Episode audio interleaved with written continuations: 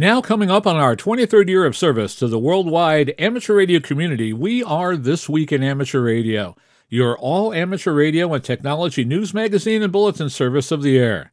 This podcast is edition number 1184 with a release and air date of Saturday, November 6, 2021. Please take the program to your air following the Q tone.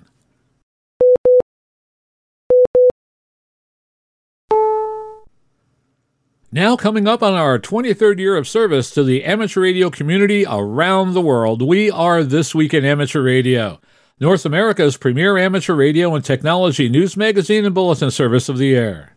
Here are the stories for release around the earth as we come to air with edition number 1184 of This Week in Amateur Radio. Efforts continue in International Amateur Radio Union Region 1 to address the coexistence of amateur radio and navigation satellites. Amateur Radio Emergency Service and Skywarn mounted a large response to the recent October nor'easter. A powerful shortwave broadcast signal recently appeared on the 40 meter band. We will tell you about it. And the radio wars between Russia and the Ukraine continue to plague the low bands. Amateur Radio on the International Space Station program was a recipient this week of a $1 million grant from the ARDC Group. We will tell you the details. 3M Corporation issues a stop use and inspection notice for its self retracting lifeline.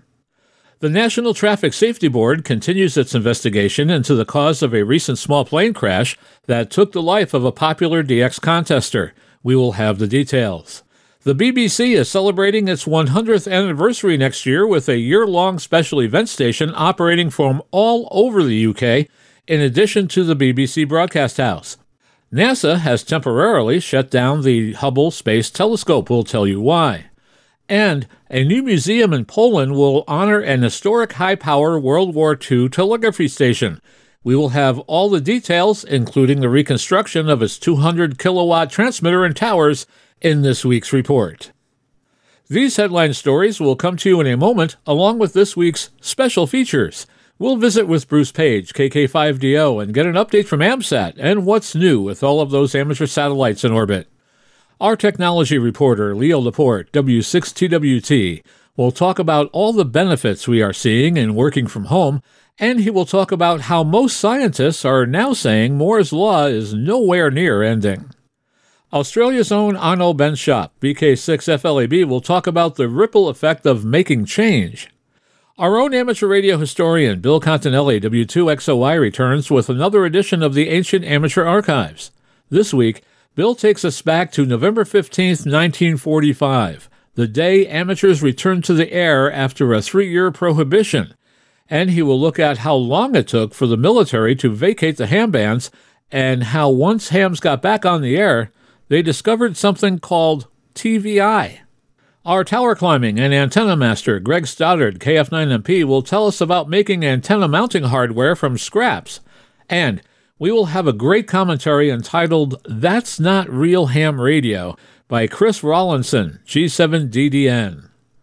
All of that and a lot more is straight ahead as North America's premier amateur radio and technology news magazine and bulletin service this week in amateur radio takes to the air right now. Reporting from our headquarters studio here in some place that's not quite Albany, New York, but nearby, I'm George, W2XBS. And reporting from the newsroom in Half Moon, New York, I'm Terry Saunders, N1KIN. And reporting from our news bureau in Rochester, New York, along the southern shore of Lake Ontario, I'm Dave Wilson, WA2HOY. And reporting from our amateur radio facilities high atop the Catskill Mountains in upstate New York, where lately there's been a bit of frost and snow on the pumpkins. I'm Don Hulick, K2ATJ. And from Studio One of our Central Florida News Bureau, where it's wet and cold, but at least it's not snow. I'm Fred, November Fox, 2 Fox. And reporting from a foggy Troy, New York News Bureau, I'm Eric, KD2, RJX. And reporting from our news bureau in Fayetteville, Arkansas, where autumn gave old man winter a swift kick in the shin and is back for a couple of days, I'm Will Rogers, K5WLR. And now, with this week's lead story, here is Terry Saunders, N1KIN. Leading off our news this week, the issue of coexistence between amateur radio and satellite navigation systems on 23 centimeters continues as a discussion topic in advance of World Radio Communication Conference 2023. The issue primarily involves interference potential to one satellite frequency in the European Union's Galileo GPS system. Agenda item 9.1b at WRC 23 calls for review of the amateur service and the amateur satellite service allocations in the frequency band 1240 to 1300 MHz to determine if additional measures are required to ensure protection of the radio navigation satellite or space to Earth service operating in the same band in accordance with Resolution 774 from WRC 19. In late October, the International Amateur Radio Union was involved in preparatory work for WRC 23, Agenda Item 9.1b. These discussions are occurring in the International Telecommunications Union Working Party 4C. The Working Party is considering simulations provided by two administrations countries to estimate the interfered area that might exist around a 23 centimeter band amateur service transmitter, IARU said in a news release. A number of amateur station configurations are under consideration, based on characteristics developed and contributed by the IARU. Both narrowband and wideband emissions are considered. Various representative station and antenna configurations are being modeled. IARU representatives contributed to a discussion to ensure that the station parameters are more representative than those proposed in the original contribution papers. The studies were revised based on these negotiations during the meeting and are reflected in the draft working document. The interim results show interference distances up to several kilometers depending on antenna and power level. This work will continue into the next WP4C meeting. Other measurement campaigns are investigating the effect of offsetting the transmission frequency of various amateur signals with respect to the center frequency of the RNSS satellite navigation signal and the impact of the RNSS receiver bandwidth. The IARU is working to ensure the amateur services are realistically represented in the studies as they move forward. A summary report from the WP4C meeting is available on the IARU website. A major nor'easter struck eastern Massachusetts and Rhode Island late last month with ferocious winds stronger than those that Tropical Storm Henri brought to the region in August. With more information on how amateurs responded to this latest storm, we go to Rick Lindquist, WW1ME, who files this detailed story from ARRL headquarters in Newington. Starting on the evening of October 26, Amateur Radio Emergency Service and National Weather Service Skywarn Storm Spotter teams joined forces to help emergency services provide a focused and effective response as the powerful nor'easter caused widespread damage.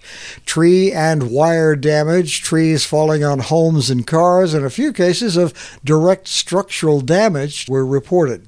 Eastern Mass Section Emergency Coordinator Rob Macedo, KD1CY, said volunteers handled hundreds of damage reports and photos of damage streamed in from ARES and Skywarn operators to support damage assessment efforts and to keep the National Weather Service apprised of the severe weather conditions. ARES and Skywarn operators relayed reports of hurricane force wind gusts reaching 94 miles an hour in Edgartown, Massachusetts.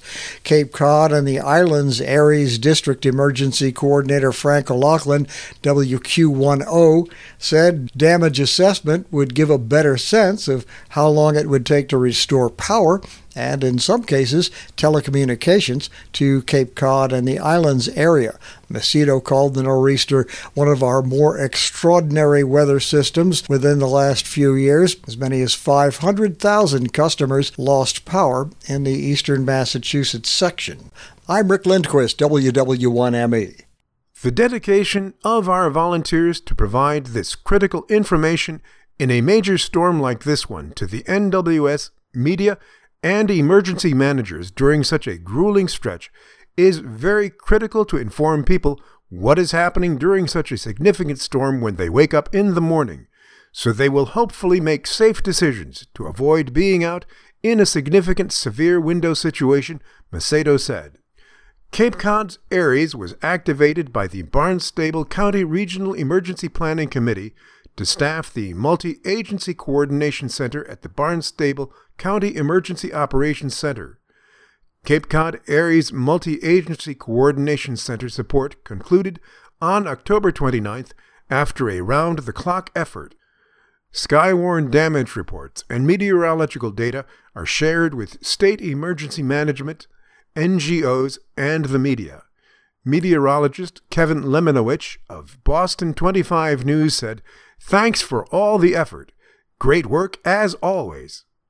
As many as 500,000 customers lost power in the ARRL Eastern Massachusetts section, with hardest hit areas in southeastern Massachusetts, Cape Cod and the islands, and the Cape Ann area north of Boston, where near hurricane force wind gusts pummeled the region for several hours. Maximum winds were up to 65 miles per hour. Rhode Island reported nearly 93,000 customers without power at the peak. These outages were an order of magnitude greater than during Tropical Storm Henri in Rhode Island, and about five orders of magnitude more severe than Henri in Massachusetts. Storm conditions wound down toward the evening of October 27th, allowing the process of more widespread power restoration to begin. All operations secured and power was restored to most locations on October 30th and to all locations on October 31st. Now celebrating our 22nd year keeping the amateur radio community informed, you are listening to This Week in Amateur Radio, available worldwide as a podcast from our web at www.twiar.net.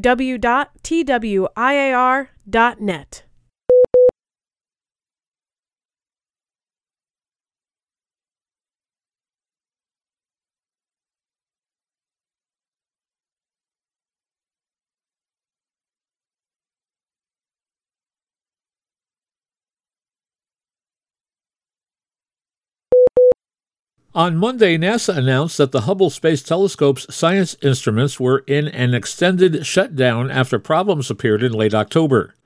The issues arose as failed internal communications caused the science instruments to switch into safe mode twice over a two day period.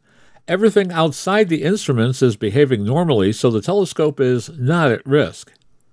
Earlier this year, Hubble spent an extended period in safe mode due to problems with the power supply that feeds the main payload computer.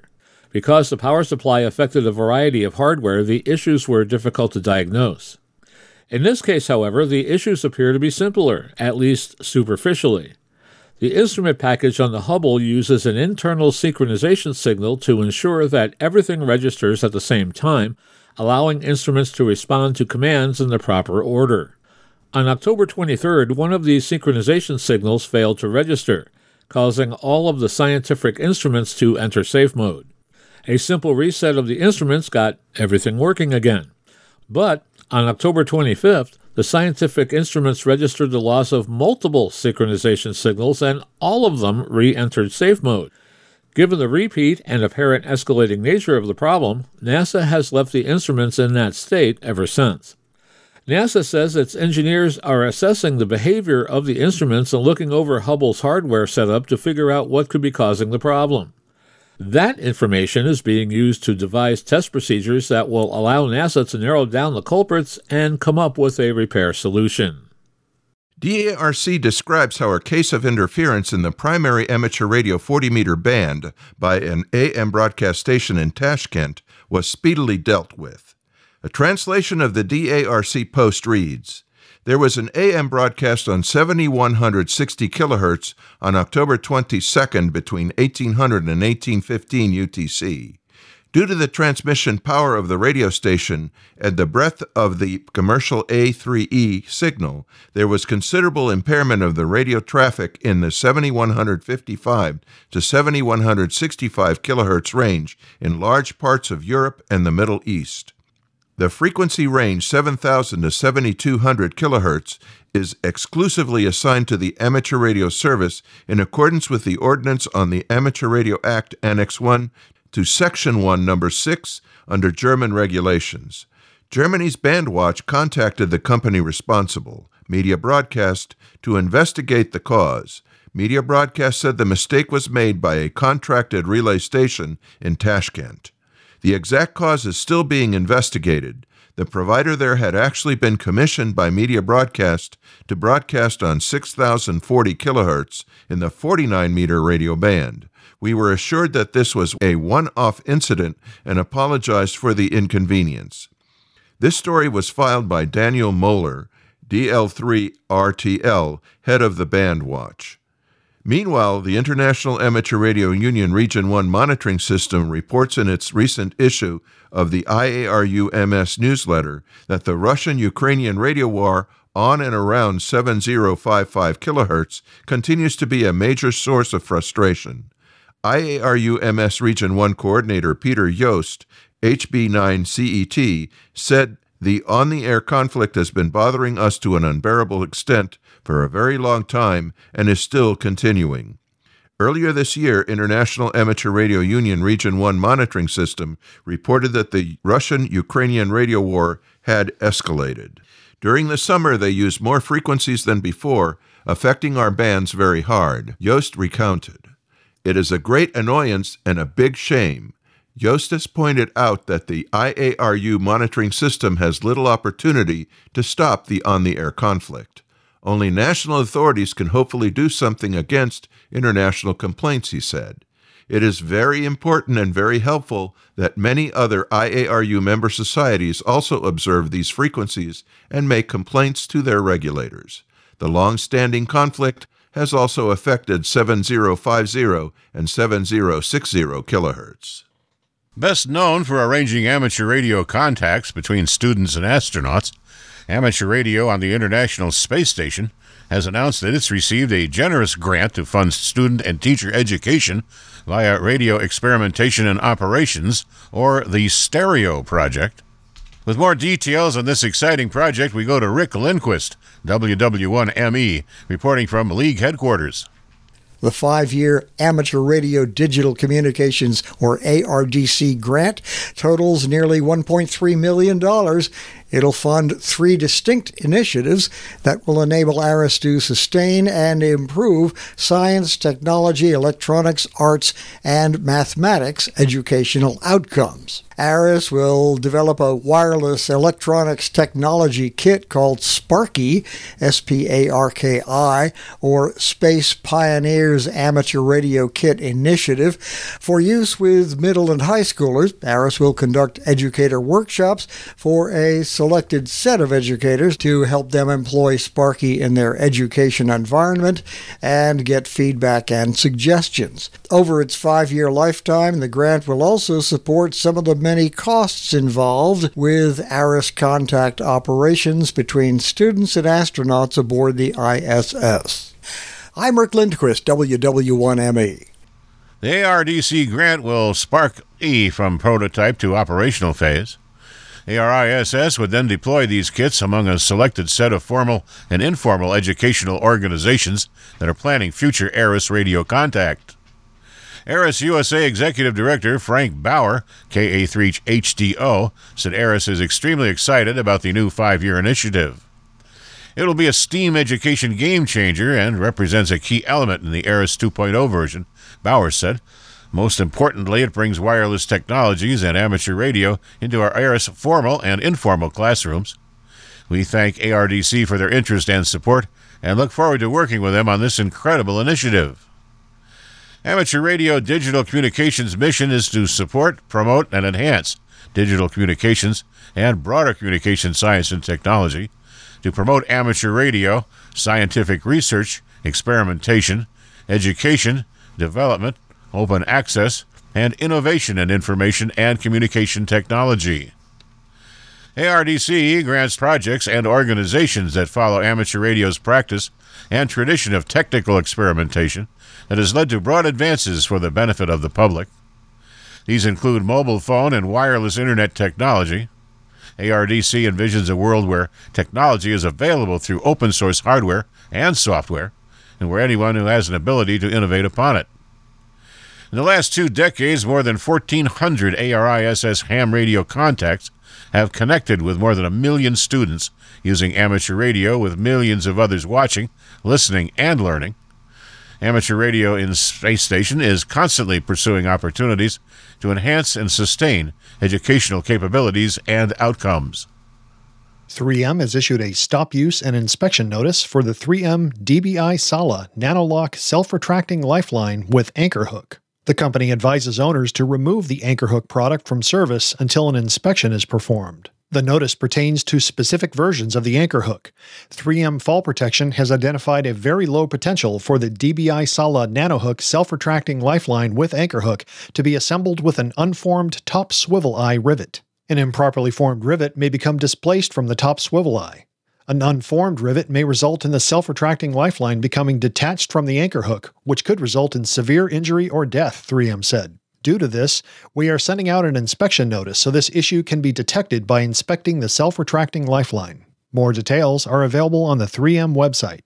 Jerry Hull, W1VE stroke VE1RM, reports that he is still hoping to be able to operate remotely as VY1AAA from Northern Territories, a rare multiplier in the ARRL November sweepstakes event.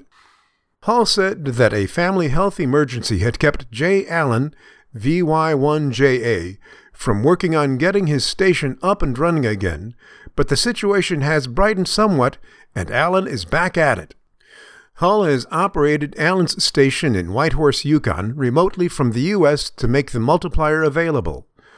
Allen dismantled his station and antennas last year, but recently decided to make the station usable again.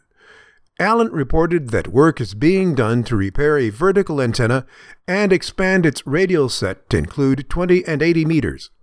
He told Hull that he would go over the station computer setup to make sure that any desk can operate the stations remotely from the VY1JA computer.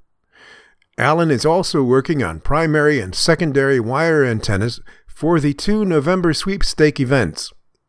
Hull told Allen that for him, 80 meters is a lower priority for November sweepstakes, and that 40 and 20 are the meat and potatoes bands. You're listening to This Week in Amateur Radio, available as a podcast at our website, www.twiar.net, and streamed worldwide via Spotify and iHeartMedia.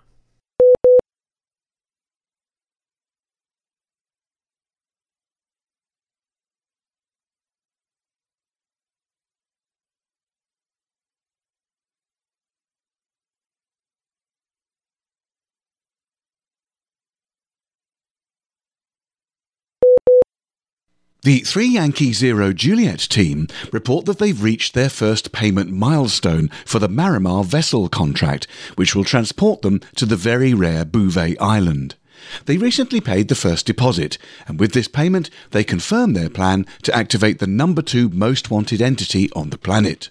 They would like to thank each individual and club who have contributed to this payment with their upfront support, especially thanks to their lead sponsor, the Northern Californian DX Foundation. It is a huge task and undertaking to go to Bouvet, and they still critically need additional advance financial support to close the budget. The team are happy to announce that two operators have been added to the team to make it complete with 13 operators. Dave, Whiskey Delta 5 Charlie Oscar Victor, will rejoin the team for this adventure to Bouvet. Dave is a well known and recognised DXer and DXpeditioner who has embarked on over 10 major DXpeditions, including three in the top 10 most wanted category.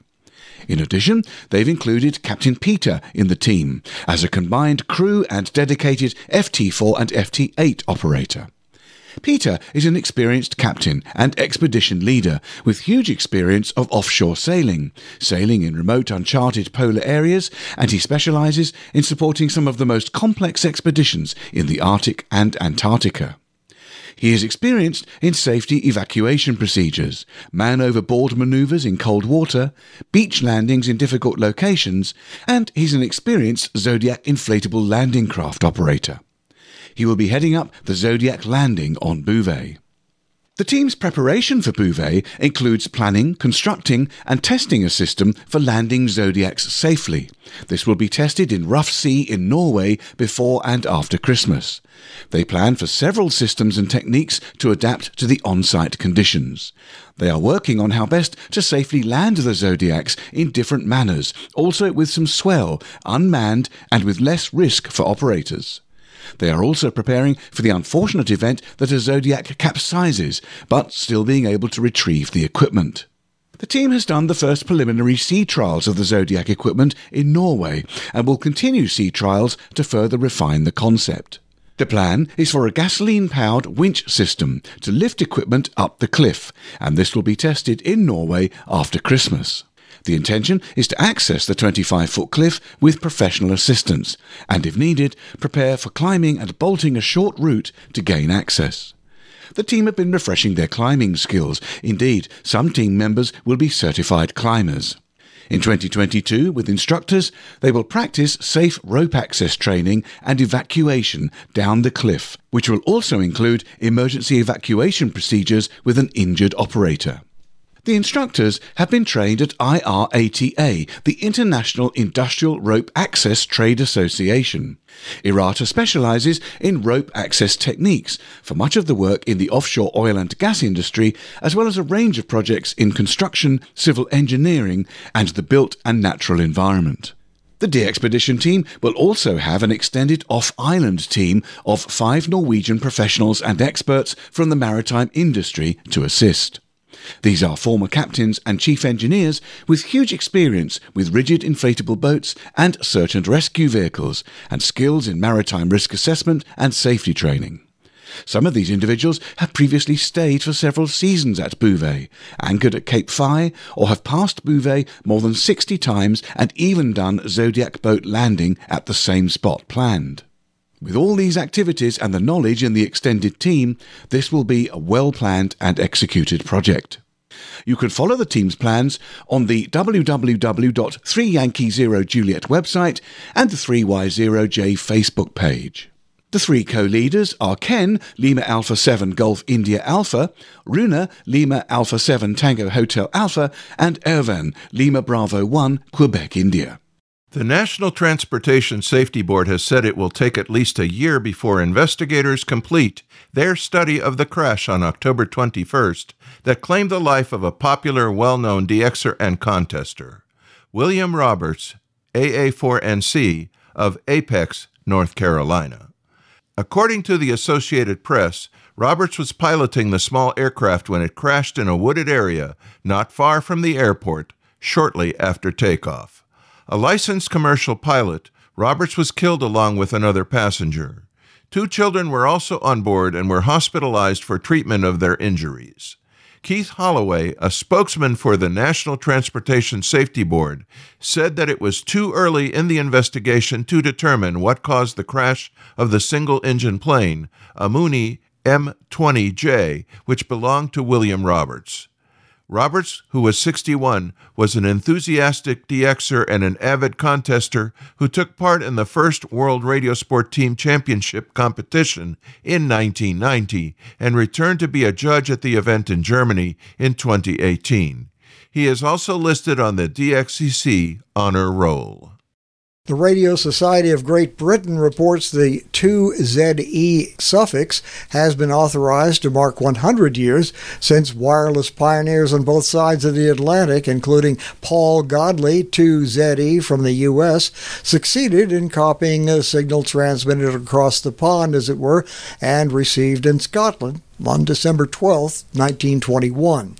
This marked the first successful reception of a personal message across the Atlantic by amateur radio. ARRL had dispatched Godley as part of its second transatlantic tests.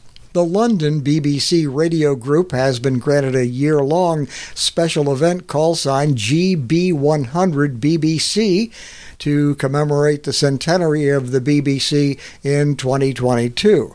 Operations will be carried out by individual members or groups from home stations or from BBC premises. IARU Region 1 reports that the European Commission is to examine whether there's a need for new rules on the environmental impact of photovoltaic cells. That's primarily solar panels to you and me. The IARU Region 1 Political Relations Committee responded recently to a European Commission roadmap on the environmental impact of photovoltaics. The radio spectrum is an important finite natural resource which must be protected. While photovoltaic technology of itself is to be welcomed, the IARU submission pointed out the inherent problems of non compliant installations, particularly the installation or retrofitting of optimizers, which can produce significant spectrum pollution for very limited efficiency increases. The roadmap and responses may be viewed on the Commission website at ec.europa.eu. The IARU Political Relations Committee work, and in particular their responses to public and other consultations, can be found at www.iaru-r1.org forward slash about hyphen us, and then search for the PRC section. Imagine a navigation system that doesn't need to communicate with the Global Positioning System satellites. Operators of vehicles, including those in the military, worry about the potential for spoofing or jamming, which is always there whenever a signal is transmitted. Signal scientists are now looking for a way for vehicles to self track using devices they carry right on board instead of communicating with a satellite. Instead of relying on radio transmissions, these devices send lasers into clouds of rubidium gas in order to measure a vehicle's rotation and acceleration. An article on the phys.org website describes the device as an avocado sized vacuum chamber containing the rubidium atoms inside. It's described as a small practical size with a quantum sensing performance that still gets the job done as well as a gyroscope and atomic accelerometers. Peter Schwindt, a developer at Sandia National Laboratories, claims the device is also as accurate as the atomic clocks that interface with satellites to keep them in sync. According to the scientists, it's not yet ready for prime time. Sandia will be monitoring it for at least five years. You are listening to North America's premier news and information service for the amateur radio hobbyist. We are This Week in Amateur Radio.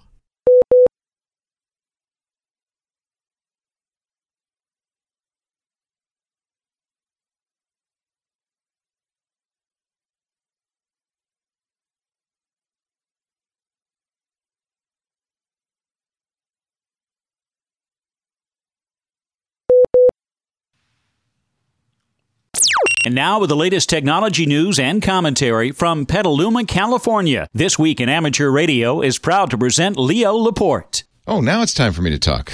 I was under my desk. Excuse me, when you're a tech guy, hello everybody, Leo Laporte here, the tech guy. When you're a tech guy, uh, you often go under your desk, right? Am I am I ringing a bell? You know, you reach under there because there's wiring and stuff, and I had a new wireless charger I needed to plug in, and that meant a trip down below. And it's funny because uh, my whenever I go underneath this desk, my engineers come running in. That, it's no, they, it's not that they think I had a heart attack or something and have fallen, but because. because they don't like seeing me go down there because they know danger, Will Robinson. I might do something and break things. I didn't. Everything's fine. Charger's working. If you're the type of person that spends a little bit of time clambering beneath your desk, this is the show for you. I imagine uh, many of you are working on your work from home setup. I hope you can work from home. Our editors, our uh, office staff, they can all work from home, and I think that's a great thing.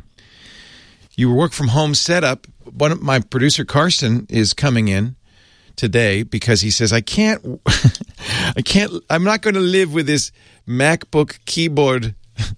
it's too horrible. So we we provide of course as many companies do we provide our staff with computers of their choice. Most cases that's uh, MacBooks, MacBook Pros. Uh, a few of our people prefer Windows machines, some of them desktop. Editors, of course, have to work on desktops, but they have laptops they can take home. And amazingly enough, uh, video editing, a lot of that you can do at home. You have to have a certain amount of bandwidth. We're providing that for our uh, staff. Karsten wanted two monitors, and I think a lot of editors want multiple monitors, and you can do that with most laptops. Um, so uh, he's coming in to get a monitor and a keyboard, and uh, he'll take those home. So it's easier for him to work from home. It's kind of amazing. If we didn't have this internet technology, this would be a lot harder, wouldn't it? A lot of people are using video conferencing to stay in touch with colleagues, and nowadays, this is not uncommon. Microsoft with their Teams, Google with their Hangouts, uh, Skype. A lot of people can do video conferencing.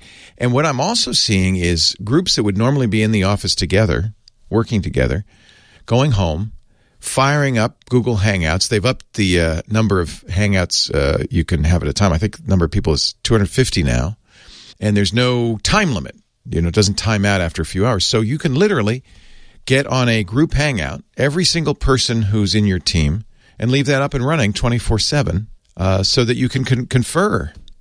I think we're going to learn some things about uh, what we need for work, for school, for church. We talked to two different pastors looking for ways to stream their services. One was already doing it, uh, one was looking for a better way to do it. I think we may see, I mean, certainly one of the negatives of technology and uh, and the way we live today is that we are isolated more, aren't we? I've often felt that the the, the problems we feel in society these days are because even, even families now are spread out. You know, in the old days, you'd all be living near each other. Uh, I go to countries like, uh, well, in the Middle East, and uh, there's usually several generations living in the same house when uh, when a kid gets married, they they move them in and they build another floor. They literally in, in Egypt and uh, some in other countries they leave the top floor unfinished. The rebar's still there so that they can add a floor. And of course, the older folks stay on the lower floors. And as they add family members with marriages and kids, they just add floors to the building. I think that's kind of cool. And there is a certain advantage, isn't there, to having everybody around? I mean, it's a disadvantage too. I know many of us we just can't wait for the kids to move out or we just can't wait to move out ourselves. I understand that. But there's a certain psychological benefit we get from being a, a tight community, a tight communal situation. Nevertheless, technology has made it possible for us to spread out. And I think this will be an interesting experiment. Is it as good as face to face to have, you know, I FaceTimed with my mom twice this weekend because she's a little nervous. She's 86, 87. Sorry, mom and uh, and she's a little nervous. She's a little uh, anxious. The good news is she's still living at home. She's not in a nursing home, and so she can kind of isolate herself. But that's hard, right? To be isolated like that. Now, fortunately, my mom and I are curmudgeons, and we don't we don't really mind. it's like okay, fine. I didn't want to see you anyway. Uh, but she's still a little lonely, so I FaceTimed her. And you know what? I, in fact, one of the things I did, you might think about this with your uh, extended family. I uh, set it up while I was making uh, dinner. I was making a big pot of chili, and I set it up so she could see me. We could talk while I was cooking, just as it would be if she were still living with me and she'd be sitting at the counter. I'd admit it's not quite the same, but it's better than nothing. And honestly, it ain't bad.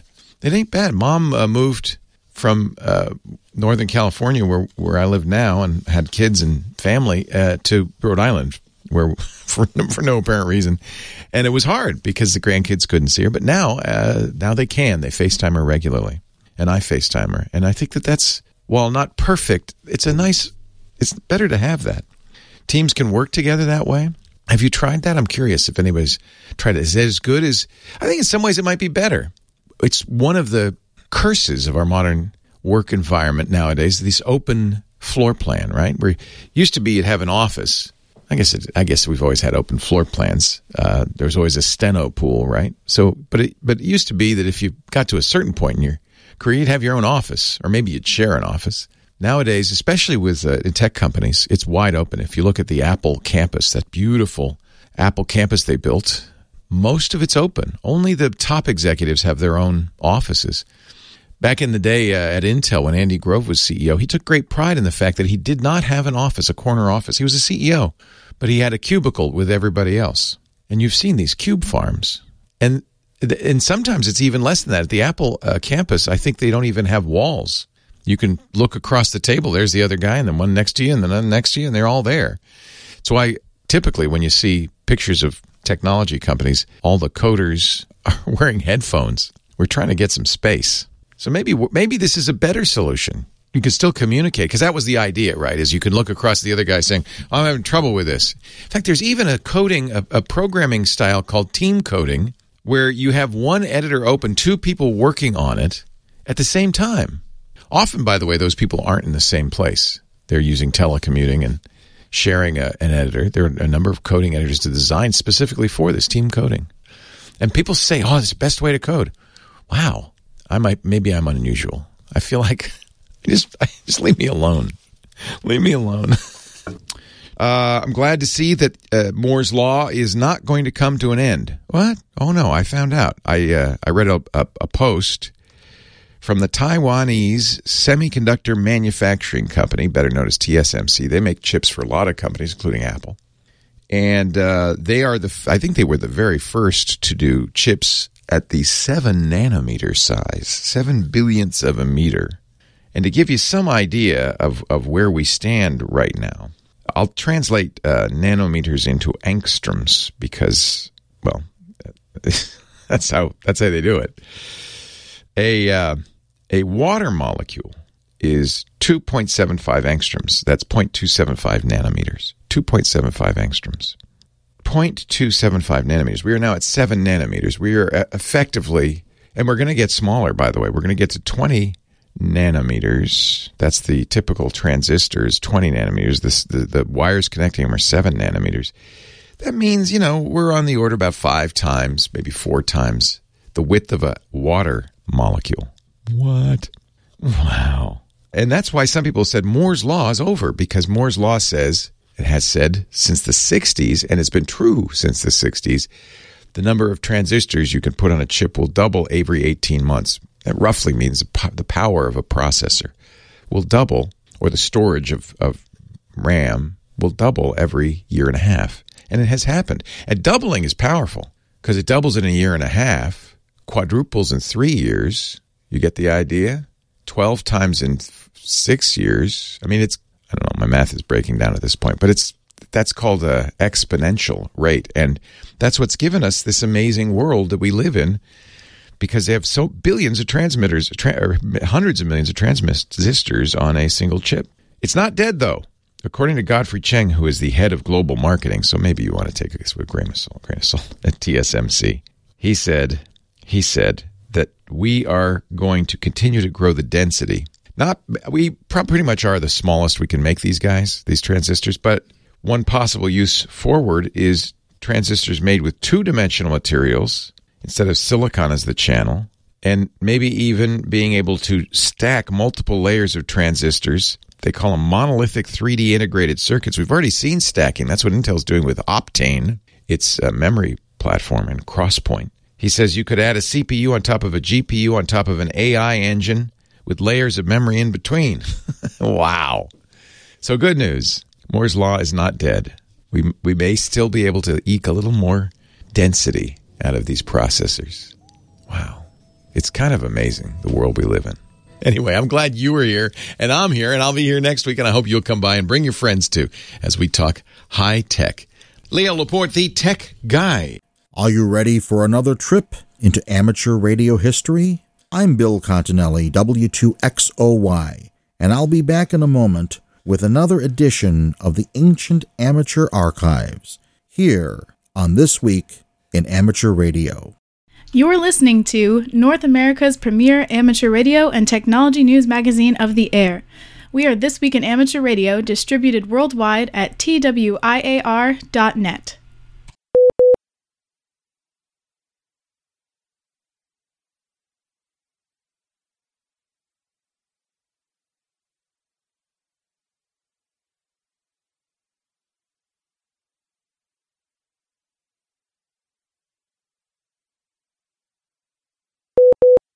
And now, with this week's edition of the Ancient Amateur Archives, here's Bill Continelli, W2XOY. November 15th, 1945. The day that amateurs had waited for ever since December 7th, 1941. Finally, after three years and 11 months of wartime radio silence, amateurs were allowed back on the air. Granted, we didn't have everything back yet The initial authorization allowed amateur operations on 10 meters from 28 through 29.7 megacycles, 5 meters from 56 to 60 megacycles, and the new 2 meter band at 144 through 148 megacycles. And there were restrictions on these limited frequencies. Our old pre war 5 meter allocation was temporary. The new post war band was shifted to 6 meters from 50 to 54 megacycles, but the actual transition would not take place until March 1, 1946. So, we were back on the 56 to 60 megacycle segment for only three and a half months. On the new 2 meter band, the frequencies from 146.5 through 148 megacycles were unavailable within a 50 mile radius of Washington, D.C. and Seattle, Washington. The military was still using these frequencies, as well as our 160, 80, 40, and 20 meter HF bands. The military also occupied our new UHF and microwave allocations. It would be months, maybe a year or more, before the armed forces would fully vacate our bands and return them to us. But amateurs didn't care. Unlike 1919, when there was open hostility to us by the military and the threat of our elimination, the post World War II armed forces, as well as the FCC, were fully aware of the tremendous assistance that amateurs had given throughout the war, and they were eager to give us back our frequencies. The ARRL was working closely with the FCC and the military to get our bands back. One band, however, was apparently not coming back. Our 160 meter band, the birthplace of our post 1912 operations, was fully occupied by the military with its new Loran radio navigation system. The armed services and the FCC made it clear that this segment was to remain for the use of Loran. Over the years, the FCC obtained small concessions a 25 kilocycle segment here and there, 25 watt power limitations, day and night restrictions, but from the 1940s right up until the early 1980s, our 160 meter band sounded like a huge, broad banded buzzsaw as Loran completely dominated it. But this was a minor blot on the landscape as amateurs rushed to get back on the air. 10 meters was the band they went to first, and the 28 through 29.7 megacycle range became crowded with those making up for lost time. 2 meters was next. Hams modified their old 2.5 meter equipment to operate on the new band and soon the rushing sounds of the super regenerative receiver were everywhere. The more adventurous were trying out something called FM. Five meters was quiet. Since the band was available for only 105 days, many hams spent that time converting their rigs to the new 6 meter band.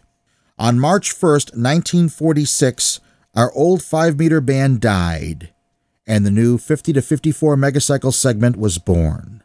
Also on that date, to compensate the amateurs for the loss of 29.7 to 30 megacycles, we were given an 11 meter band at 27 megacycles. That's right, the present day CB band was once an amateur allocation. By May 1946, we had our 80 and 75 meter allocations back. We also had a temporary allocation from 235 to 240 megacycles, which would soon be shifted down to 220 to 225 megacycles.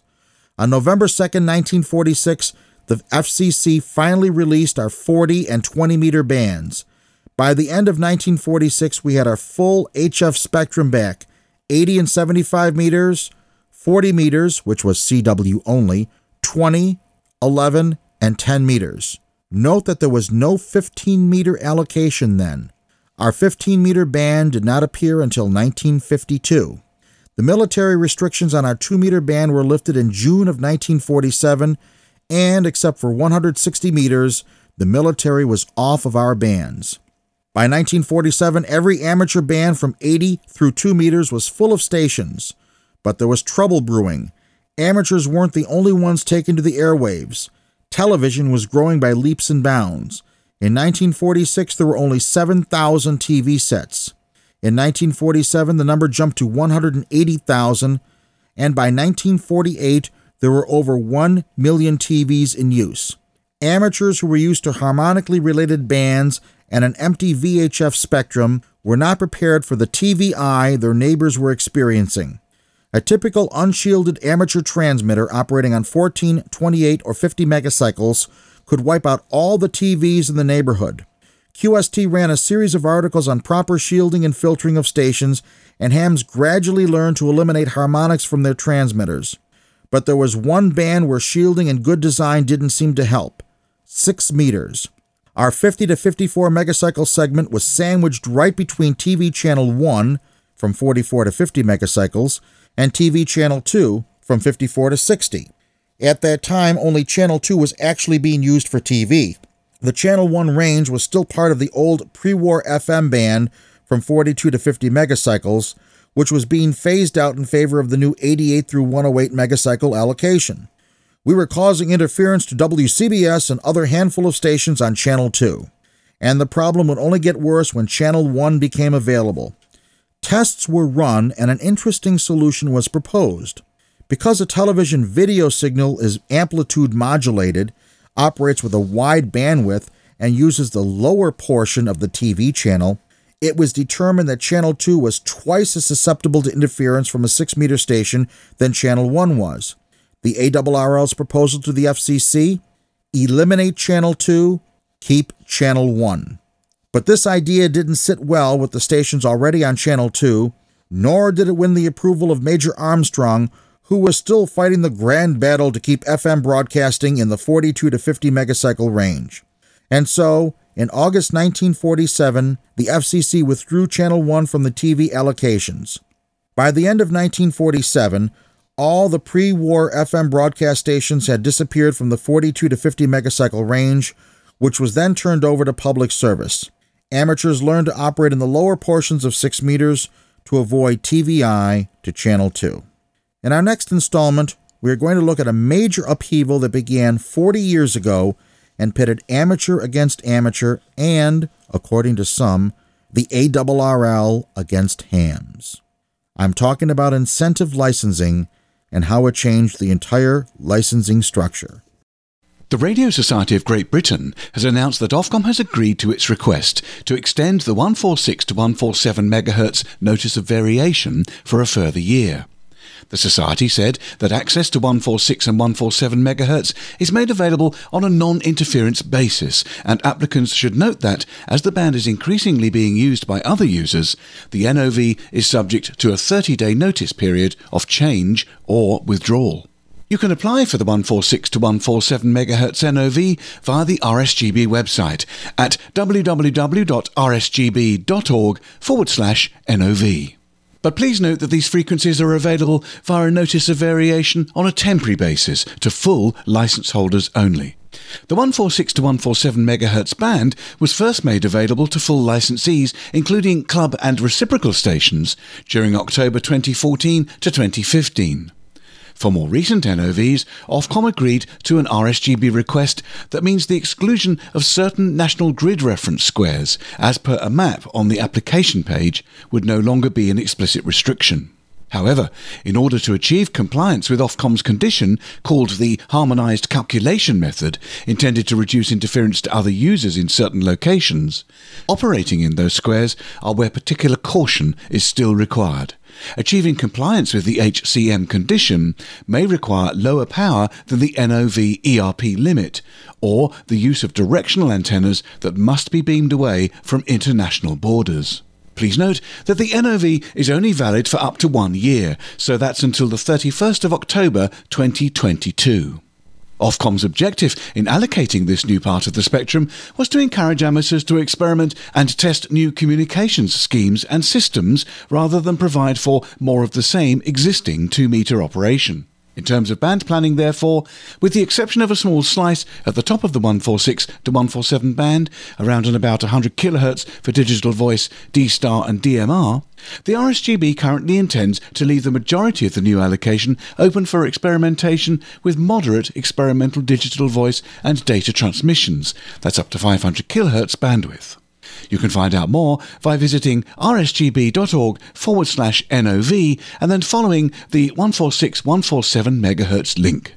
You're listening to America's premier amateur radio news magazine of the air. This week in amateur radio.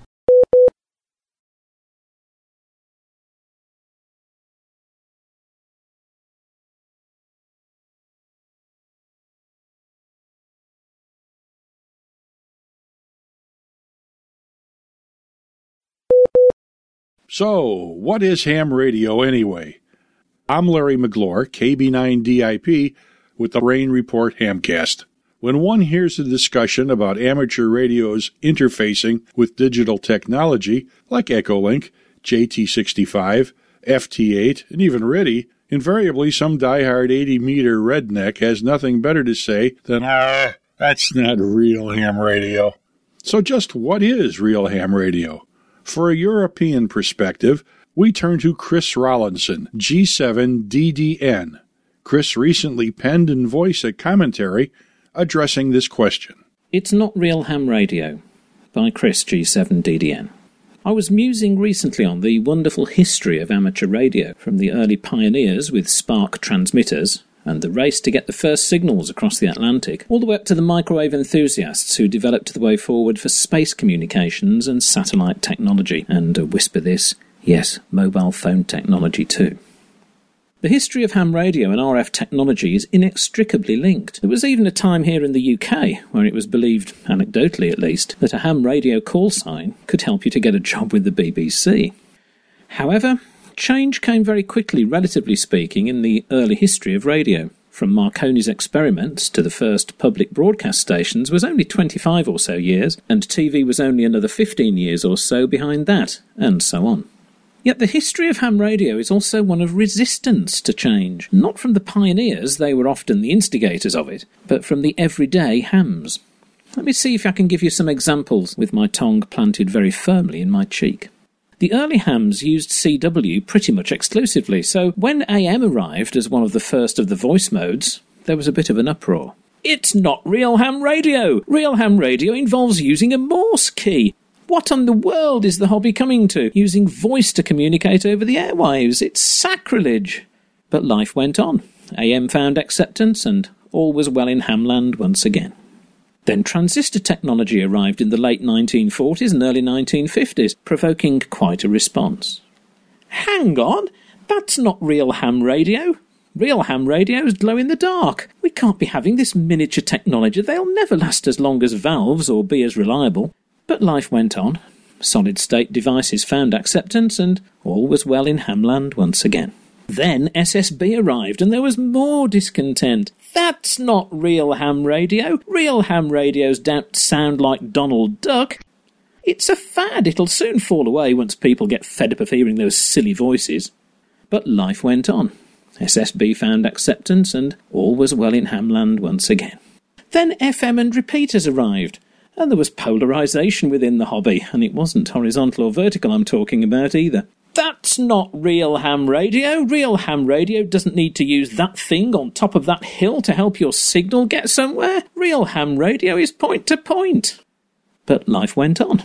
FM and repeaters found acceptance, and all was well in Hamland once again. Then packet radio arrived, and there was real trouble. That's not real ham radio. Real ham radio doesn't need one of those newfangled computer thingies in order to work. Get your key out, get your mic out, and start working other hams properly. But life went on. Packet radio found acceptance, and all was well in Hamland once again. Then Digimodes arrived, and there was yet more strife. That's not real ham radio. Real ham radio doesn't involve typing messages to other hams and those perishing computers again. What on earth are they doing in our hobby? But life went on. Digimodes found acceptance and all was well in Hamland once again. Then digital voice modes arrived, and there were some very serious disagreements. That's not real ham radio. Real ham radios don't sound like R2D2. Real ham radios don't use the internet to help them get round the world. They absolutely have to use atmospheric propagation. What is happening to this hobby? But life went on. D Star and other digital voice modes found acceptance, and all was well in Hamland once again.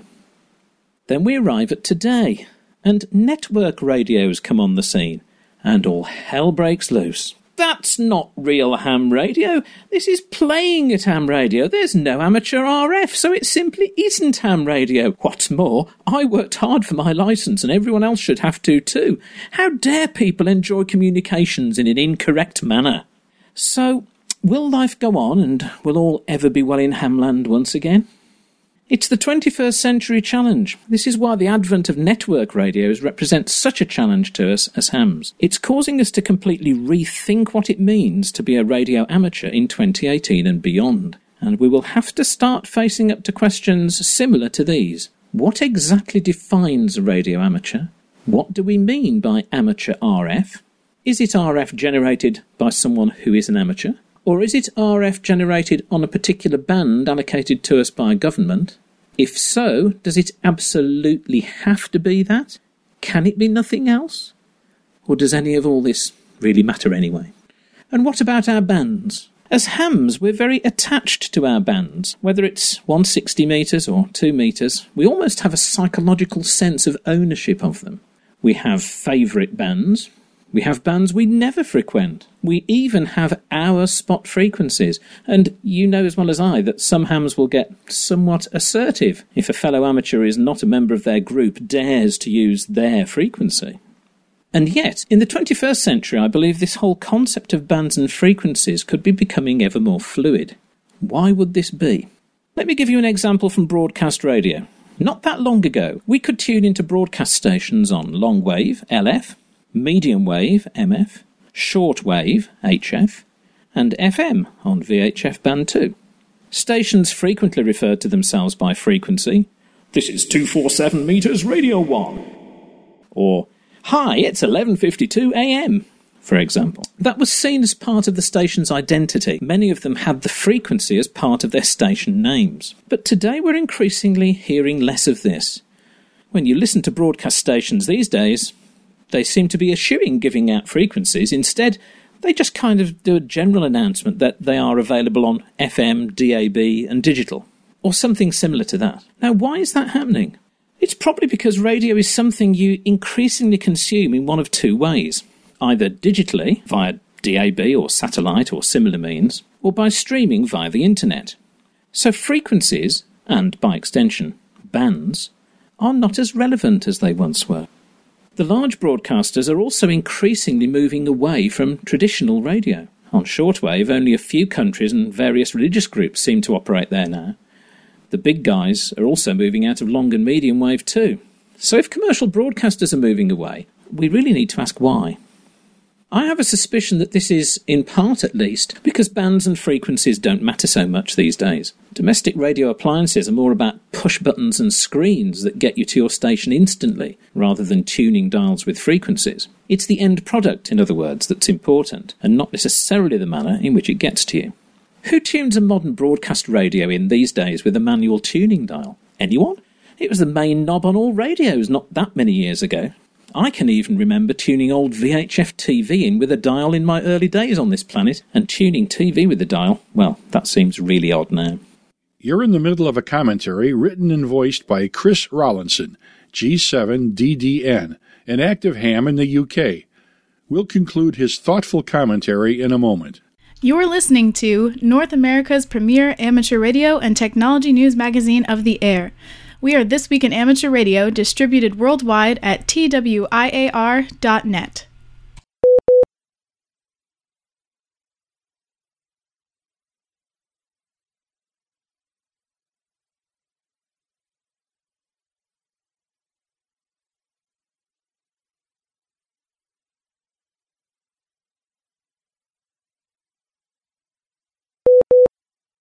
Going one step further, many broadcast stations are not even using direct RF at all. We still refer to them as radio stations, or maybe occasionally internet radio stations. So, is there any reason to think ham radio as a hobby will not invariably move in a similar kind of direction eventually?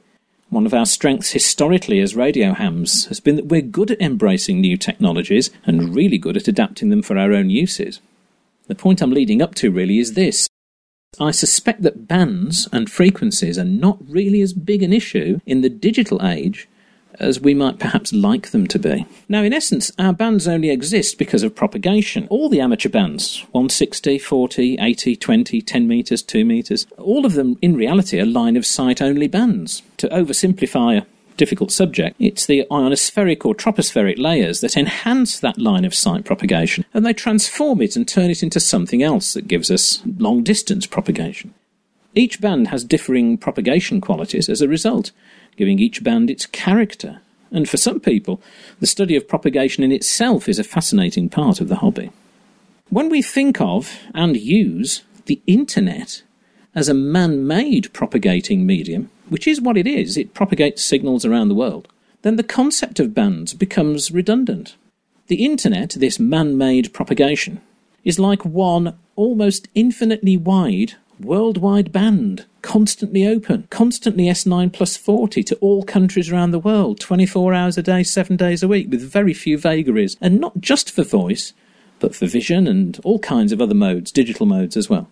Put like that, who wouldn't want to use it? Would it actually matter what band you were or were not on, even if there were one? Hmm. So the concept of bands by which so many of us define our activities may be crumbling in front of us in this digital age, and we may not even realise it yet. Now, that's not to say that our bands don't still exist, by the way. Clearly they do. It's just that to many people these days, bands are a foreign concept. And then what? As the hobby starts to come to terms with some of the implications of this, all kinds of issues begin to arise, such as do we need an exam anymore to get a license? Do we even need a license? What form should it take if so? Might we see an influx of new people coming into the hobby because the entry to it is more straightforward? How would we cope with that? Do we even want new people coming in, especially if their views are different from ours? What will the hobby even look like in 20 years' time? And what will happen to our traditional bands? I expect to see a lot of discussion in the future about this, and I find it actually quite exciting. However, it will make many of us feel extremely uncomfortable. The ground is shifting beneath our feet, and the traditional raison d'etre of ham radio is waiting to be challenged to change and to adapt. I don't see this as a totally bad thing, if I'm honest. Intelligent, honest debate is always to be welcomed. The most important thing is to keep our minds and our thinking wide open. We shouldn't just reject something out of hand just because it's new, or just because it challenges our own preconceived ideas of where radio should go. Equally, we shouldn't throw the baby out with the bathwater and reject traditional ham radio as it has been for years. Surely the ionosphere and the internet are complementary and not in competition. If you've listened this far and you haven't switched off and you really want my personal thoughts, why can't we have the best of both worlds? Surely we can. Network radios, at this stage in their development at least, are not contest radios, for example, and the internet is not yet a contest friendly mode of propagation. I mean, that might change, of course. So, contesting, for example, is still best on the traditional ham bands. I'll see you on 80 metres, 59001, old man. However, regular, reliable, high quality contacts around the world are but one thing that network radios excel at. So, why not just use that when you want to? Or when the HF bands are so full of noise or are otherwise dead? I do. I don't see the expansion of choice in the hobby as a bad thing. To me, enjoyment is the key. Does the fact that I'm transmitting on a cellular frequency at, say, 800 MHz, 900, 1800, 2100 MHz, or perhaps even on Wi Fi at 2.4 GHz or 5 GHz, does that matter? Is there something intrinsically evil about that? Is it more virtuous to use 21 MHz or 432 MHz, for example? They're just frequencies after all. I prefer to see myself following the motto of my local radio club having fun with RF. Whether I choose to use a network radio or a, a Yacom Wood super duper base station is not really as relevant to me. Enjoyment of the hobby is everything. Otherwise, why have a hobby? Whichever way this debate goes, and whichever direction this great hobby takes, my line would be to keep all the richness of every aspect of the hobby. In other words, to go back to the title of this piece and change but one word, it's all real ham radio. Thanks for listening. I'm Chris Rollinson, G7DDN. This has been a commentary written and voiced by British ham Chris Rollinson, G7DDN. You'll find a written copy of Chris's commentary on his website, g7ddn.com, and click on articles. Your rebuttal to Chris's commentary is always welcome, preferably in MP3 format, and email to hap at therainreport.com. I'm Larry McGlure, KB9DIP, bidding you a very 73 from the Radio Amateur Information Network. Foundations of Amateur Radio. During the week, a new piece of software was born It's not going to solve world hunger or address man made climate change, but it will help some contesters who want to get on air and make noise without actually making noise. From my VK6FLAB GitHub page, you can get yourself a copy of a tiny little bash script with the catchy name of SSB Daemon and use it to launch your very own remote controlled voice keyer. After making the announcement, I received several emails from excited contesters who wanted to thank me for my efforts, and I have to tell you, making something that others find useful is very rewarding. My announcement also sparked some discussion around using voice keyers, including some who consider that this isn't a useful addition to the hobby. More on that in a moment. After the code was written, I had to actually, you know, use it. So I hooked up my radio, launched SSB Daemon, and fired up my current contest logger of choice, TLF, and attempted to make noise. Unfortunately, I wasn't so lucky as to make it all work on the first try. TLF needs to be in CW mode for SSB Daemon to work, and someone somewhere at some point decided that when you change band, the mode needs to be set. So, despite me setting my radio to either lower or upper sideband, TLF would helpfully change it to CW, which actively prevented me from making noise. Since TLF is open source, I was able to download its source code, and after some trial and error, including discussion with the TLF developer community, I added my own little flavour to my copy of TLF to make it always use sideband. My fix isn't useful long term, but right now it will make it possible for me to operate my voice keyer. An alternative would have been to turn off rig control. This also sparked discussion on the TLF mailing list about how we might implement this kind of functionality long term.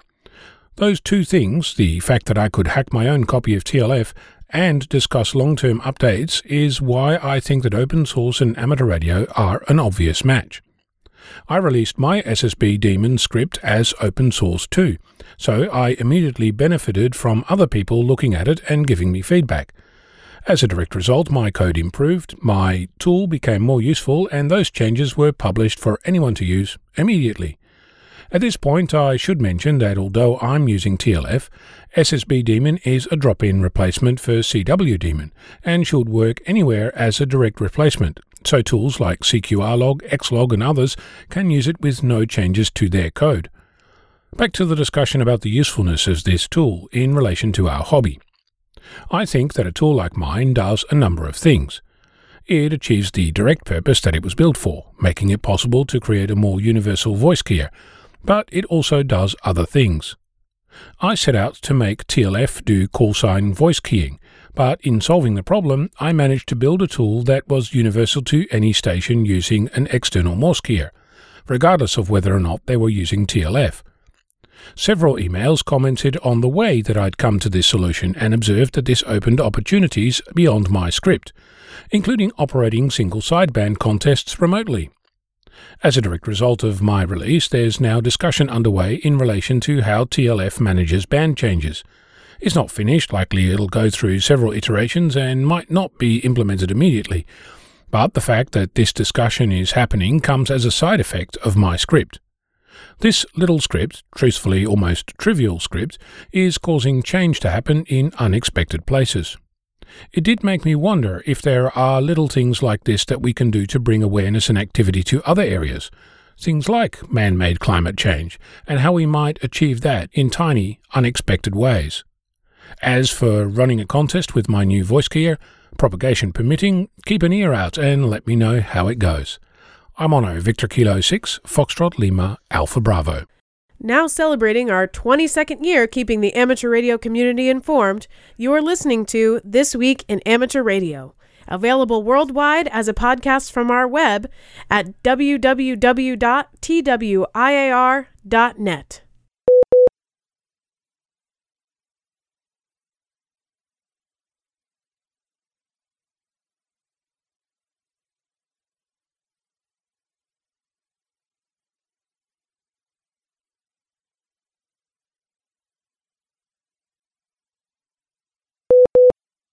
Time now for the AMSAT report. At the AMSAT Board of Directors meeting in late October, one discussion topic was using commercially built and launched FM satellites to keep AMSAT's FM presence in space. Here is AMSAT President Robert Bankston, KE4AL.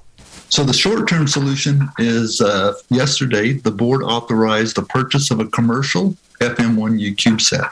Uh, the reason why we decided on the per- purchasing a commercial unit is number one, the quick turnaround. Uh, from the day you sign the contract, you could have one launched in six months. In other news, there's a new AMSAT award. The Central States VHF Society has moved its reverse VUCC award to AMSAT. A change was made to the Robert W. Barbee Jr. W4AMI award. As of November 1st, 2021, contacts on FM satellites will no longer count toward this award. The AMSAT report comes to us each week courtesy of Bruce Paige, KK5DO. It's not too late to register your interest for YOTA Month 2021. YOTA stands for Youth on the Air.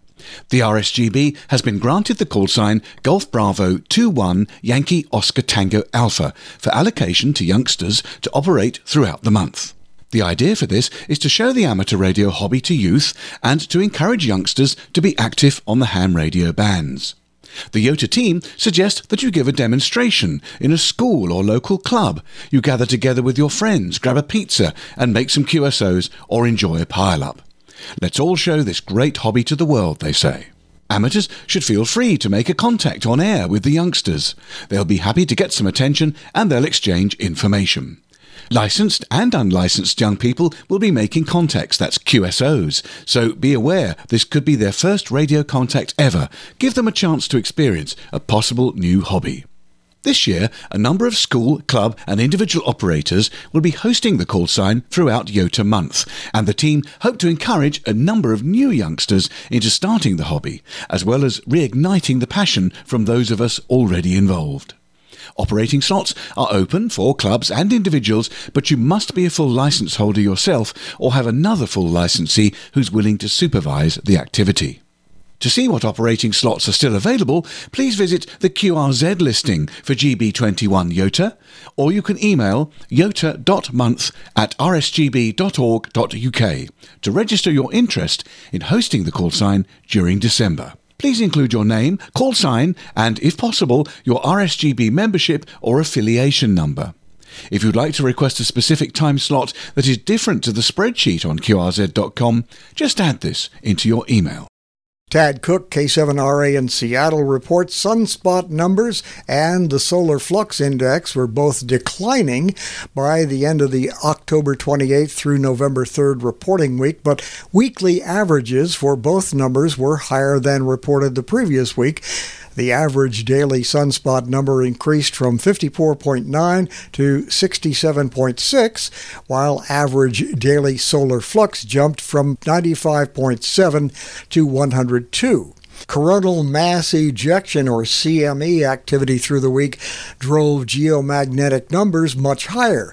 But as space weather woman Tamitha Skov, WX6SWW, explains, solar storm activity will not destroy your electronics, as some have suggested. So don't worry about your Teslas, don't worry about your computers. You know, none of that stuff is a problem. If you get really worried about it, then just get a power conditioning unit, but you're not going to have anything induced from the solar storm directly into your electronics. Please don't believe all that fear mongering because it's just completely untrue. I don't care that the History Channel told you it would happen, it's wrong.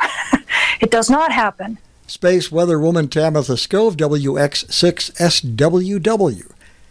Under the sunny skies of South Africa on the 30th of October, the Secunda Radio Club, ZS6 SRC, released a high altitude weather balloon that was ultralight but carried some heavy duty payloads.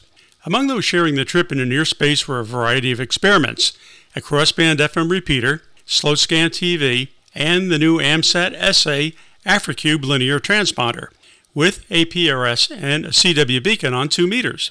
This was the latest of the club's projects known by the acronym BACAR for Balloons Carrying Amateur Radio. The club's ongoing weather balloon initiative has been heralded in the past for its contributions to STEM education through the program's cooperation with local schools. According to the club website, the curriculum includes programming of microcontrollers, digital electronics, and, of course, radio communications. The final edition of the free digital amateur television magazine CQ-DATV is now available for download. Within its pages, Trevor Brown, Golf 8 Charlie Juliet Sierra, welcomed readers to issue 100 of the electronic amateur television magazine.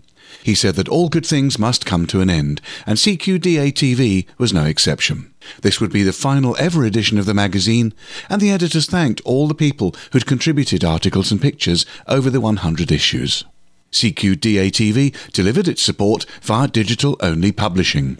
This was a brave step, but having lost the Dutch ATV magazine Repeater and the German ATV magazine Der TV Amateur, it was time to try a different approach.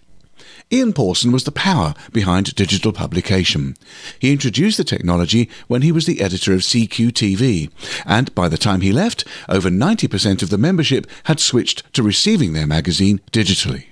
When Ian started CQ-DATV magazine, the format was ebook only, but as others joined the team, they started producing a PDF version. Then they had all bases covered. Was CQ-DATV successful? Well, with more than half a million downloads in eight years, you have to say yes. No other ATV magazine has achieved this level of interest. All issues 1 to 100 are available for download from cq-datv.mobi forward slash ebooks.php. That's cq-datv.mobi forward slash ebooks.php. Paul Maurer, VA6 MPM, treks across the Canadian Rockies, often for days at a time, alone. Faced with the prospect of being out of touch in the wilderness, amateur radio connects him to the outside world as he journeys beyond cell phone coverage. Maurer has figured out how to travel light, and he enjoys activating summits on the air. But I realized fairly quickly in the in the remote uh, Alpine Club of Canada huts that I was visiting, uh, VHF wasn't going to cut the mustard, and I needed to get an HF license, which I did. Since that time, I've been carrying an HF radio to when I go into the backcountry because I do casual uh, custodial and maintenance work for the Alpine Club of Canada. So I'm I'm back in the backcountry frequently. I enjoy that, and so I carry my radio with me in there as, as a means of communication. Thanks to QSO Today for that audio clip. The Verge reports that Microsoft has reversed its decision to remove a key feature from its upcoming .NET 6 release after a public outcry from the open source software community. Microsoft had piqued the .NET open source community by removing a key part of Hot Reload in the upcoming release of .NET 6. This is a feature that allows developers to modify source code while an application is running and immediately see the results. According to The Verge, the outcry came from many of Microsoft's own employees. Microsoft has now approved the community's request to re enable this feature. Hot reload capability will be in the general availability build of the .NET 6 SDK, available on November 8th, The Verge quoted a Microsoft spokesperson as saying. You are listening to North America's premier news and information service for the amateur radio hobbyist. We are This Week in Amateur Radio.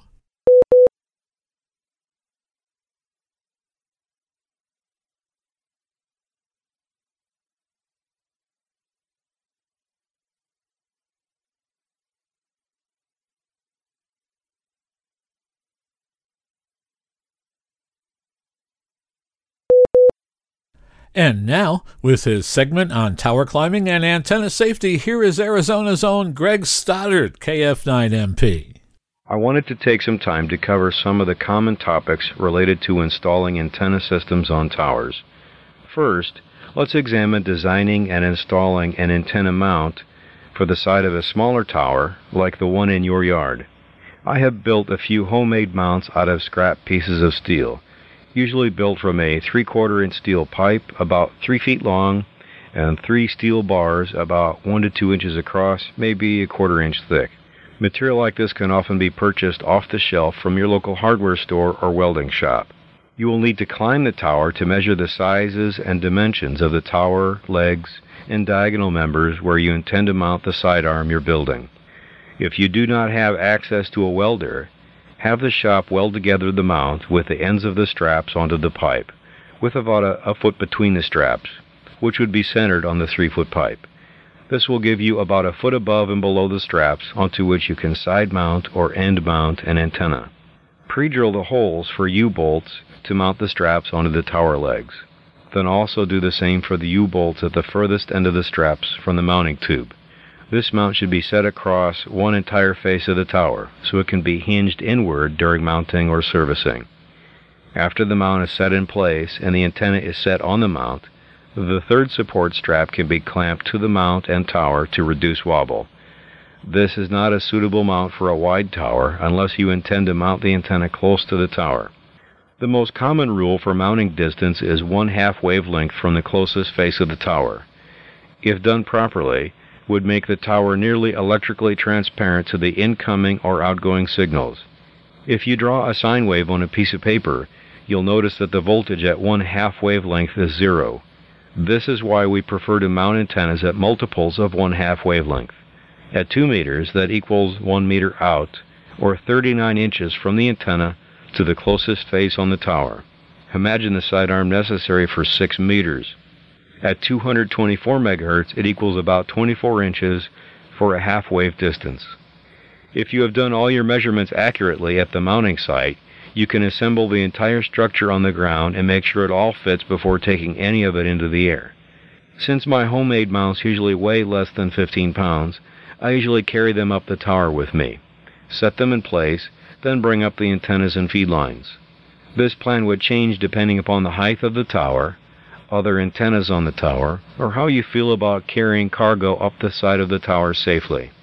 Sometimes it's easy, other times there would be too much risk of touching other active antennas, which would make hoisting the mount and antenna by rope from the ground necessary. It is obvious here that pre planning is essential to ensure safety and reduce the number of trips up and down the tower. While I have promoted the idea of wearing cargo up the tower, I'm the first to admit that limiting trips on the tower and hours on the tower are the real goal in any job I do. Limiting both man hours and movement will also limit the risk of death, which is cool. I've seen a few different methods of securing amateur size coax to a tower leg. The most common I've seen is regular plastic electrical tape. The biggest problem with electrical tape is its lifespan.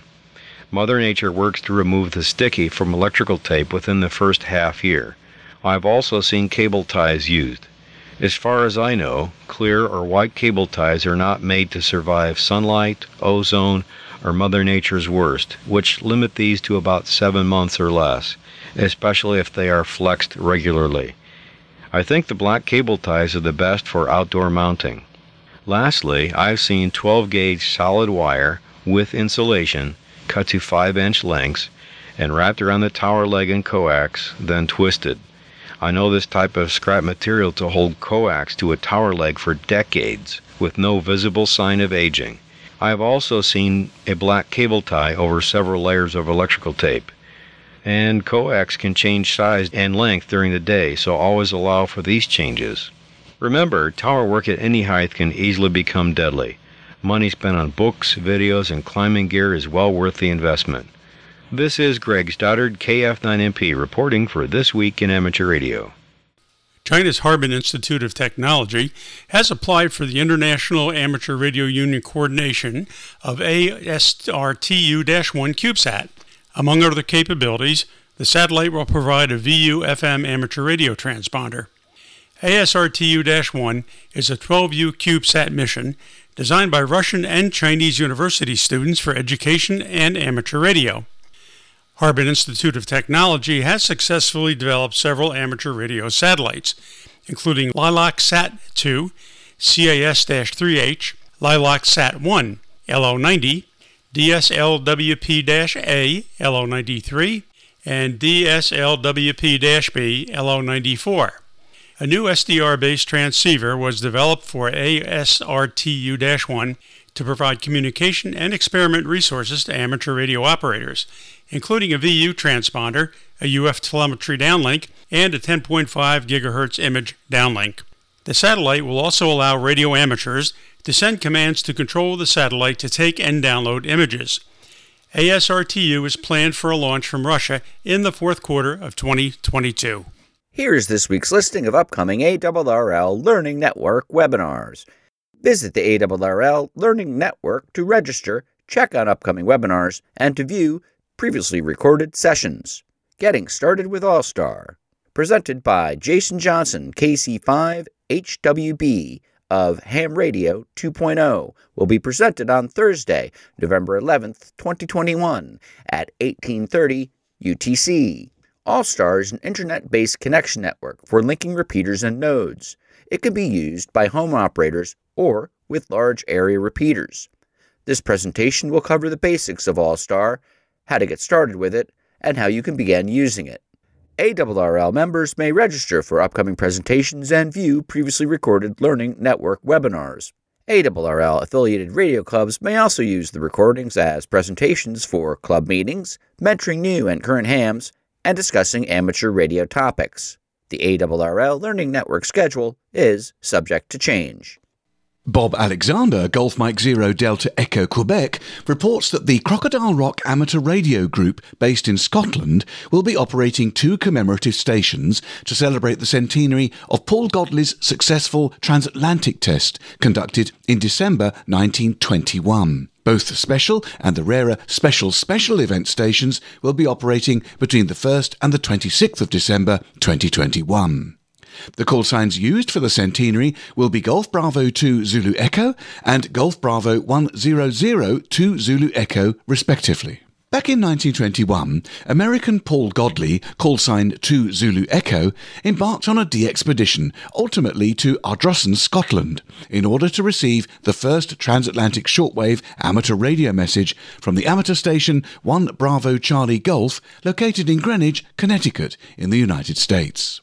In fitting tribute to Paul Godley, negotiations between Ofcom and the Crocodile Rock Amateur Radio Group has resulted in Ofcom offering all UK and Crown dependency licensed radio amateurs the ability to use the suffix stroke 2 Zulu Echo with their own call signs from the 1st to the 26th of December 2021. Crocodile Rock say, please join the celebrations and embrace the rare opportunity to use the stroke 2ZE allocation. In addition to the radio celebrations, North Ayrshire Council, in collaboration with the Crocodile Rock Club, have jointly created an exhibition surrounding the centenary, which will be hosted in the North Ayrshire Heritage Centre, Saltcoats, on the west coast of Scotland near Glasgow. This exhibition opened on the 1st of November and will be open through to mid-December 2021. Further details surrounding the centenary can be found at www.transatlantic.org.uk. The RSGB has additional historical information which can be found on the RSGB website, rsgb.org. Just navigate to Transatlantic Tests. And also, the USA National Society, the ARRL website, has information at www.arrl.org forward slash transatlantic. We pause for stations along the network to identify. We are This Week in Amateur Radio, available as a direct download on our website at www.twiar.net.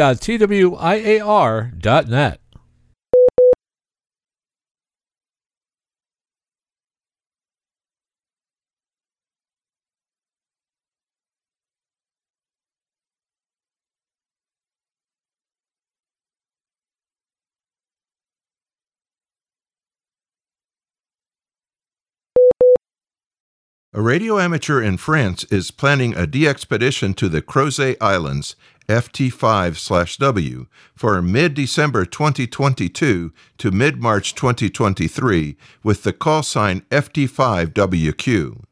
Thierry Mazel, F6CUK, spent months getting permission to operate from the third most wanted DXCC entity. TAAF, the agency that administers the French remote islands, is allowing a one person operation. The Crozet Island archipelago is divided into east and west. They once were the destination of seal hunters from the U.S. and elsewhere. The last ham radio activity from Crozet was in 2009 by Florentin Bard, F4DYW, also as FT5WQ. The solo DXpedition is anticipated to cost as much as $58,000. The Twitter account is at Crozet 2022. That's at C R O Z E T 2022. And a website is expected to be online soon. When it's up and running, it will include details on how donated funds will be used, and Thierry pledges that all contributions will be refunded if the operation does not take place. Crozet Islands, a subantarctic archipelago of small islands in the southern Indian Ocean, form one of the five administrative districts of the French Southern and Antarctic Territories. It consists of several small uninhabited islands of volcanic origin. The islands cover an area of some 195 square miles. The islands are now a national conservation area. Radio amateurs are not the only ones hoping to visit. According to a description Thierry posted on the website of the International Amateur Radio Union Member Society, REF, the climate is particularly difficult. The islands of Crozet are strongly committed to the protection of nature, fauna, and flora, and the prefect's offices are faced with a significant solicitation of visitor requests. Many obstacles had to be overcome, Thierry said. While people are scarce, the islands boast a broad array of wildlife, including penguins, elephant seals, and giant albatross. In common with other subantarctic islands, the inadvertent or intentional introduction of alien species has proven a problem. Rats and mice arrived accidentally, cats were brought in to control them, and rabbits were introduced as food. Mazel will release further details on this proposed DXpedition as they are available. ARRL is hiring for the following position at its headquarters in Newington, Connecticut. Qualified candidates are invited to email their cover letter and resume to ARRL Human Resources. Visit the ARRL Employment Opportunities page for more information. Lab Engineer, EMC, RFI Specialist, Administrative Assistant, Director of Information Technology, Marketing Communications Associate, Public Relations and Outreach Manager, Social Media Strategist. To apply to any of these positions, submit your resume and cover letter by mail, email, or fax to ARRL Human Resources, 225 Main Street, Newington, Connecticut 06111. Meanwhile, the League has announced that the ARRL Handbook for Radio Communications for 2022 has been released. The handbook is a traditional must have for every radio amateur's bookshelf. Whether you're an experienced ham or new to the hobby, you'll find information you can use to advance your amateur radio knowledge and skills. This current, comprehensive, and complete reference is available in three formats traditional softcover, a six volume shrink wrapped book set, and as a digital e-book. The 2022 edition features new projects and tools, including 3D printing techniques for ham radio construction, battery selection for portable operation, analog to digital converter overload, solid state amplifier linearity, an update on Solar Cycle 25, and a lot more. A new webinar from India explores the role radio plays in disasters. Radio in all its major forms amateur radio, community radio, and broadcast radio were presented as important resources in disaster management during a webinar held November 2nd by the National Institute of Disaster Management in India. The two hour program was called The Role of Radio in Disaster Communication and Information and was co hosted by the West Bengal Radio Club and the Indian Academy of Communication and Disaster Management. Ambarish Nag Biswas, VU2JFA, Secretary of the West Bengal Club, told attendees that wise disaster management also includes training local people.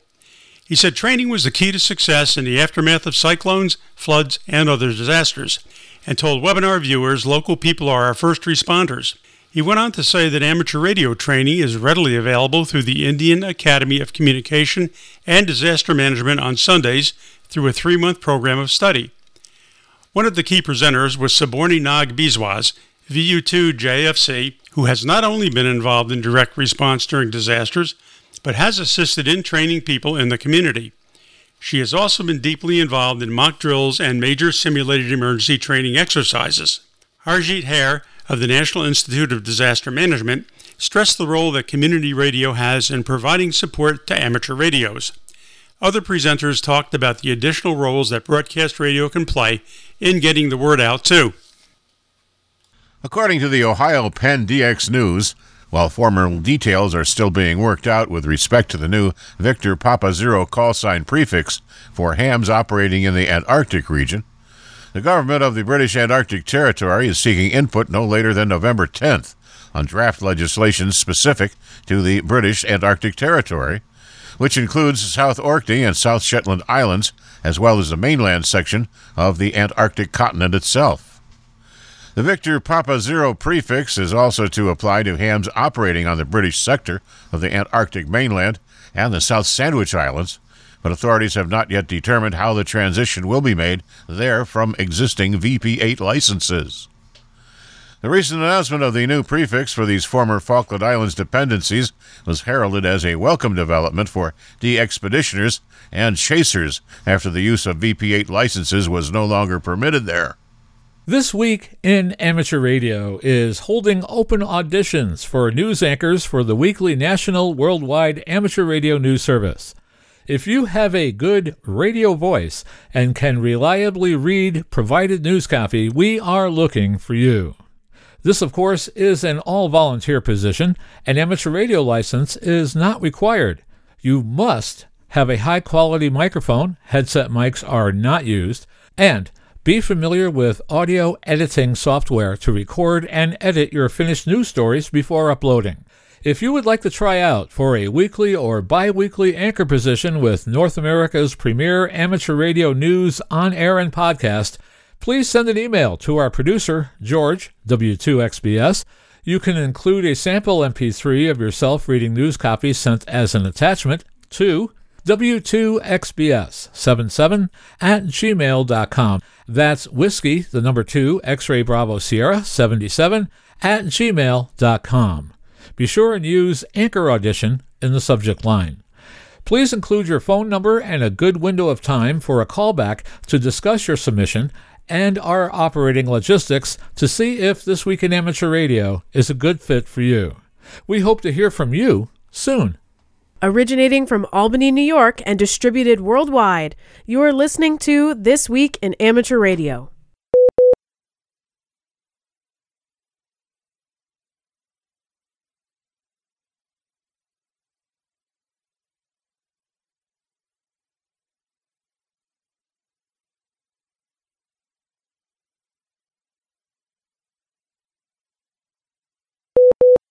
And finally, this week, a new museum planned in Poland is working on rebuilding a 200 kilowatt transmitter formerly used by the Transatlantic Radio Telegraphic Broadcasting Center in Warsaw. That station once enjoyed one of the highest profiles in Europe. Its radio towers were the world's second tallest, and the station itself enjoyed a role as a busy center for important communications between Europe and the United States. According to a story in the American Polish Eagle, half of the telegrams sent from Europe to people in the US were transmitted via this Warsaw station. Its 10 towers stood 126 meters tall, the equivalent of more than 430 feet, and its two 200 kilowatt transmitters reliably reached North and South America. The museum, planned by the electronics faculty at the Military University of Technology, hopes to recognize this station in its array of exhibits and with a radio station that will broadcast the historic station's history on the shortwave frequencies. The station was used during the Second World War to send messages to Japan and German U boats by the German occupying forces who destroyed it before leaving at the end of the war. Many of the news and information items heard on This Week in Amateur Radio have been provided by the American Radio Relay League, the ARRL Letter, the ARRL Audio News, the Southgate Amateur Radio News Service, Southgate Vibes, AMSAT, the Radio Amateurs of Canada, the FCC, the Radio Society of Great Britain, and Ofcom, the SARL, the International Amateur Radio Union, the Wireless Institute of Australia, the Amateur Radio Newsline, the International Telecommunications Union, and various news sources on the Internet. This Week in Amateur Radio is heard around the world on nets and great repeater systems like our newest affiliates, the K2IWR repeater on 147.180 MHz in Cortland, New York, and the K2 MST repeater on 443.150 MHz serving all of Syracuse, New York. We welcome them aboard the vast This Week in Amateur Radio network of repeaters and nets around the world. If your net or repeater carries This Week in Amateur Radio, why not let us know about it and we'll give you a free promo here on the air. All you need to do is put all the details into an email and give us the repeater call sign, frequency, area served, and the days and times that you carry This Week in Amateur Radio and send it off in an email to w2xbs77 at gmail.com. We'd be happy to hear from you. That address, once again, is w2xbs77 at gmail.com. We hope to hear from you real soon. With special thanks to all our weekly news sources and to you, our listeners, that wraps up this edition of This Week in Amateur Radio. If you'd like to write to us, you can find everything you need, including archive editions of the news service, at our website at twiar.net. We would like to take this opportunity to let you know that This Week in Amateur Radio is produced and distributed entirely each week by our all volunteer nonprofit organization and that we do incur expenses for its future operations. If you would like to support us, you can visit our website for all the information. Our address, once again, is www.twiar.net. And now, for all of us at This Week in Amateur Radio headquarters and our news team around the world, this is Chris Perrine, KB2FAF, wishing you a 73.